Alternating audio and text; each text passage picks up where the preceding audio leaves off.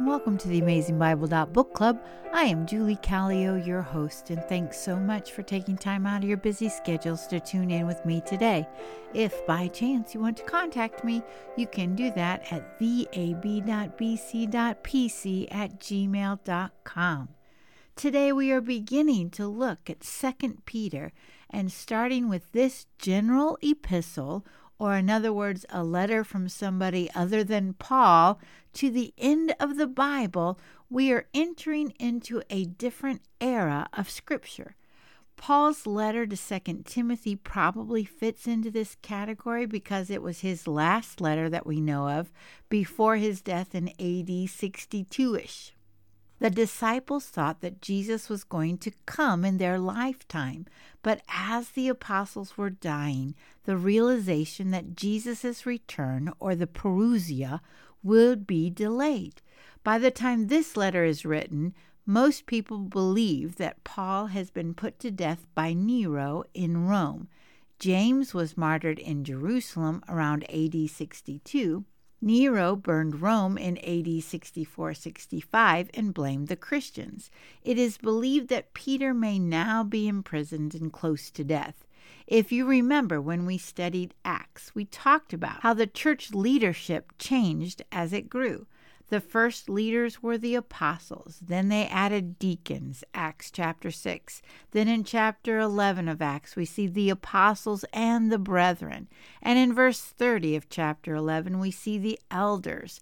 In verse 17 of chapter 12, Peter was arrested by the Jews for his faith, and God did a miracle and released him by an angel. And Peter went to the church and said, Report these things to James and the brethren.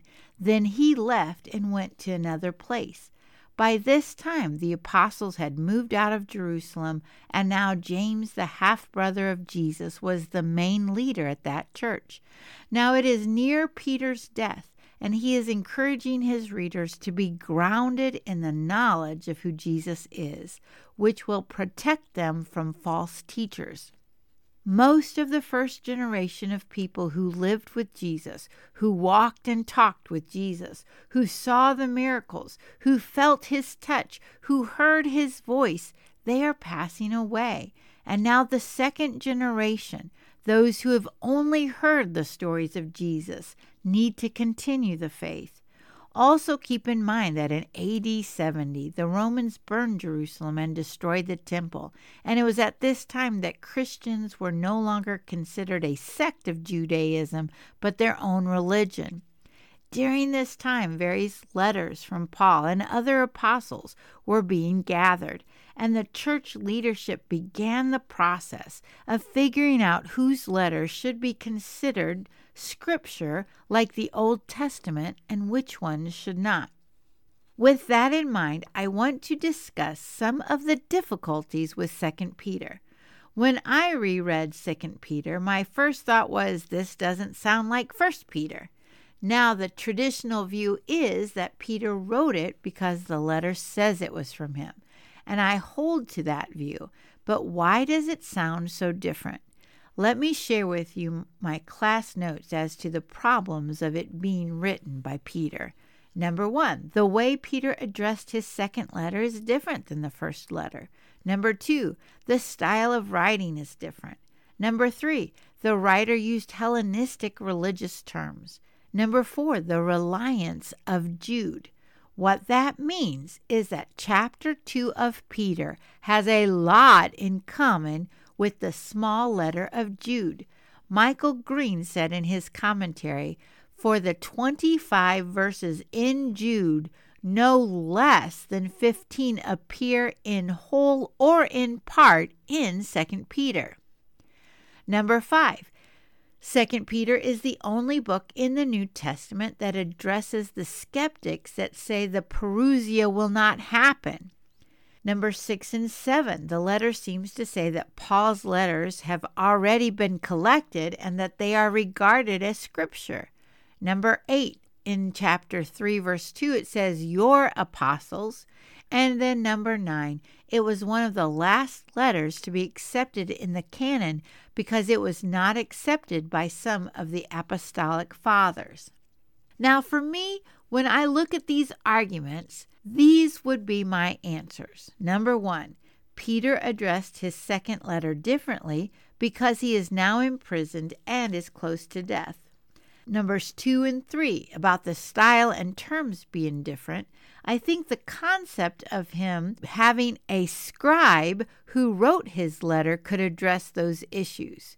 Number 4, with the reliance of Jude, some possibilities are that Second Peter was written first and then Jude, or vice versa, or they both had a common other letter or book that they were referencing, or Jude was Peter's scribe, which it's likely that Silas was the scribe for the first letter, and then Jude wrote a letter to a different group of people, gleaning from Peter's letter. With number five, he addresses the skeptics of those who doubted Jesus' return because it was an issue that had come to his attention. With numbers six and seven, Paul's letters being collected was a process, and by this time, especially after Paul had died, they became even more precious. We know when we studied 1st and 2nd Corinthians that he had written at least two other letters to them, and they did not seem to be worthy of being kept as scripture. Then, with number eight, your apostles, it could just simply be that Peter wanted to remind his readers that it was not just Peter's word, but all of the apostles that they were to heed. Then, with number nine, it was one of the last letters to be accepted in the canon, but it was accepted along with James, and that is good enough for me. Saying all of that and believing that Peter wrote this letter, we look for clues to answer the who, what, when, where, and why questions. In chapter 3, verse 1, it reads, This is now, beloved, the second letter I am writing to you, in which I am stirring up your sincere mind by way of reminder. First Peter began, Peter, an apostle of Jesus Christ, to those who reside as aliens scattered throughout Pontus, Galatia, Cappadocia, Asia, and Bithynia who were chosen. This is the area of modern day Turkey. It was mentioned that it probably was to both Jews and Gentile believers who had scattered to the area because of persecution for their faith. When we studied Acts, we learned that when Stephen, the first deacon, was killed, that caused Christians to scatter from Jerusalem. Acts chapter 8, verse 1. Also in Acts chapter 18, verse 2, we read that Aquila and Priscilla came to Corinth because Claudius had commanded all the Jews to leave Rome, and that would include Jewish Christians. Now, it was not just the Jews who were attacking Christians, but Romans who also began to persecute people of faith. So it seems that the second letter is addressed to the same people. It was believed in 1 Peter that he was in Rome and that he used the term Babylon in chapter 5 verse 13 as a code word for Rome due to the persecution. It is believed that Peter was still there and now close to his death. This may also be a reason for his address being different. Simon Peter, a bondservant and apostle of Jesus Christ. It could be that he was enslaved for the gospel, which would put the date around 66 to 68 AD. Nero's persecution was from AD 62 to 68. Now, why did he write this letter? If you remember, 1 Peter had a focus on hope in the midst of persecution. The purpose for the letters was to encourage the believers to stay faithful to Jesus. According to Michael Green, the keynote of 1 Peter is hope, of 2 Peter, true knowledge. This second letter especially addresses false teachers, which is why it's so important for believers to know what they believe and to know why they believe it. This is one of the main reasons for this podcast because as Christians who were not eyewitnesses of Jesus Christ, we believe what we believe because of the truth found in Scripture and our faith in Jesus Christ. Jews and Christians are both people of the book. The only difference is that Christians believe that Jesus was the Messiah and has fulfilled the Old Testament promises found in Scripture. In this letter, the word knowledge, or a form of the word, occurs 16 times in the three chapters. In 2 Peter chapter 1, verses 2, 3, 5, 6, 8, 12, 14, 16, and verse 20. In chapter 2, it's found in verse 9, 20, 21, 21 again. And then chapter 3, it's found in verse 3, verse 17, and verse 18.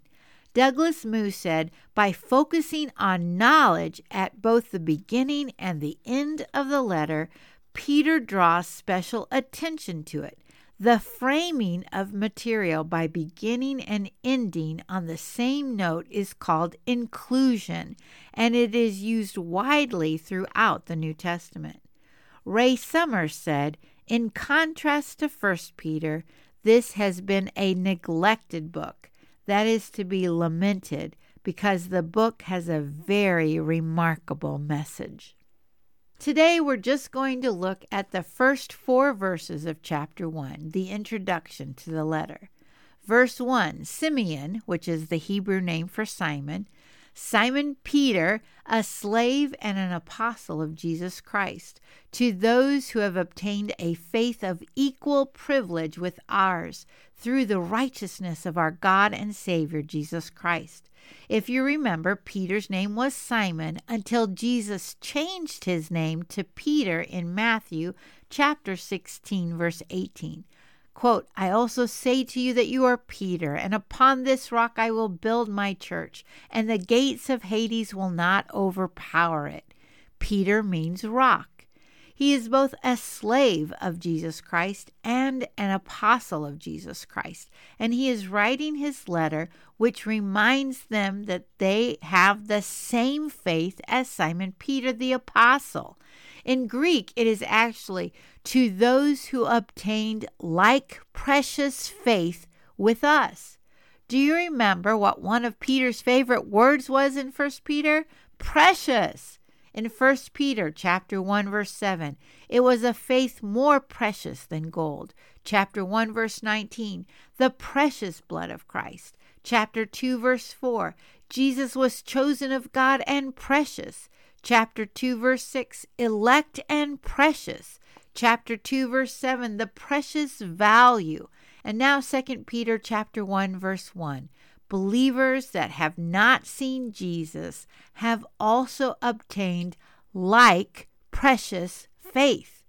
Our faith is just as precious as his faith.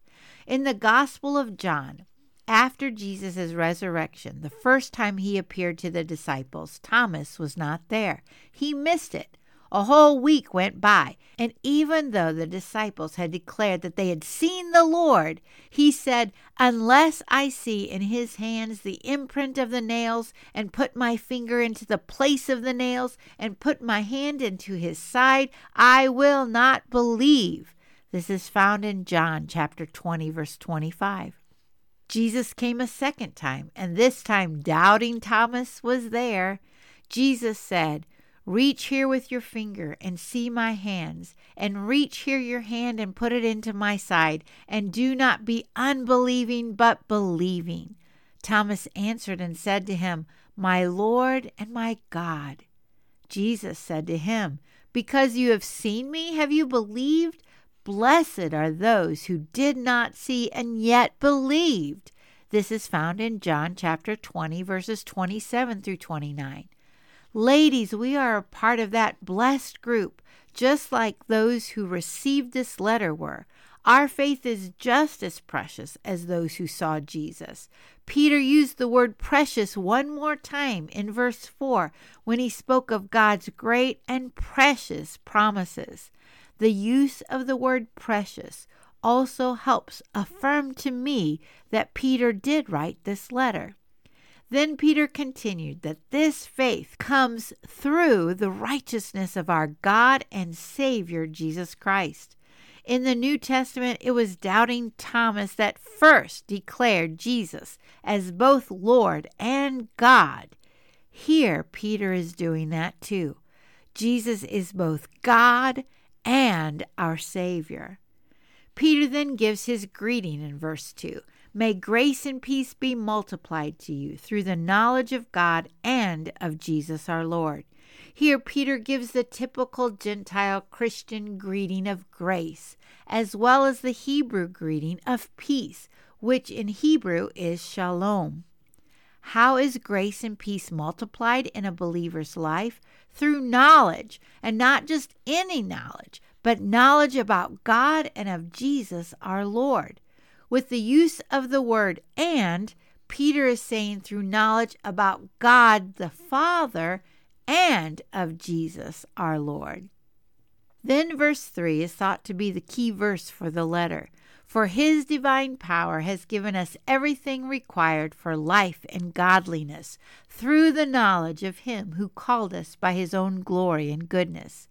Believers of Jesus, those who were eyewitnesses and those who were not, are all given everything they need to live a godly life. And it comes through knowledge of Jesus who called us, whether in the flesh or those who didn't see, by the Spirit of Jesus. And He's called us by His glory and His goodness.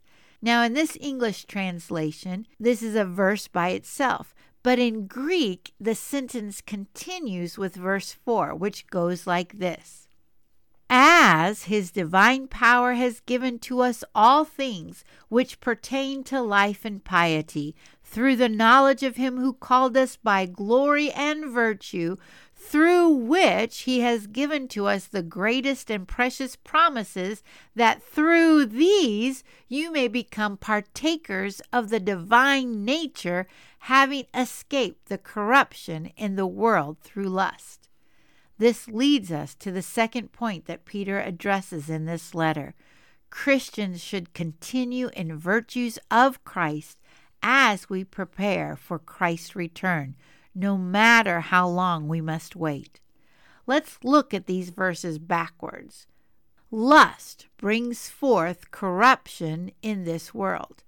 To escape that, we need to be partakers of Jesus' divine nature. How do we do that? Through these, through the greatest and precious promises that came from Jesus, who is glorious and virtuous, and through his glory and virtue, he has called us. And we recognize that by knowing him. And when we do that, we have all we need to live like Jesus. But that can only be done through his divine power as he gives it to us. As believers in Jesus, we have everything we need to become like Him, but it can only happen if we spend time to know His greatest and precious promises, which are found in Scripture. So, ladies, if you have heard His voice today, please don't harden your heart and fall into corruption in the world through lust of the flesh. Instead, Let's be women who receive the gifts Jesus gave us through his death and resurrection, through his divine power, and let us live the divine nature that Jesus died to give us. Let's be women of faith. Until next time, and thanks so much for listening.